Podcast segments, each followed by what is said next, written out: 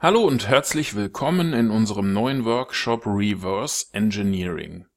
In diesem Workshop wird es darum gehen, bestehende Handelssysteme daraufhin zu analysieren, wie sie funktionieren und welche Grundlagen sie erfüllen, damit sie über einen langfristigen Zeitraum profitabel handeln können. Bereits bevor ich die erste Zeile MQL4 programmieren konnte, habe ich das getan und habe mir Systeme angesehen, an die ich glauben konnte. Wir werden in diesem Workshop einige Systeme auseinandernehmen, werden uns die grundlegenden Funktionen ansehen und werden aufgrund des Verhaltens solcher Systeme Rückschlüsse darauf ziehen, welche Funktionen wo verwendet werden.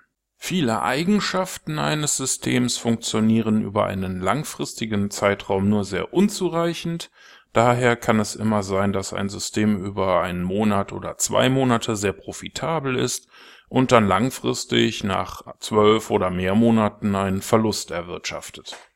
Es gibt unterschiedliche Marktphasen und kleine Beben im Forex-Markt. So hatten wir beispielsweise die Situation, dass die Abstimmung über den Brexit, also den Ausstieg Großbritanniens aus der EU, in der Forex-Welt dazu geführt hat, dass sehr viel Geld bewegt wurde. Politische Unsicherheit oder die Entscheidung der Schweiz, die Preisbindung an den Euro aufzugeben, können den Markt an einem einzigen Tag mehr bewegen als in Monaten vorher. Es macht also Sinn, sich solche Systeme anzuschauen und gerade in volatilen Zeiten einmal genauer hinzusehen, was da funktioniert hat und warum.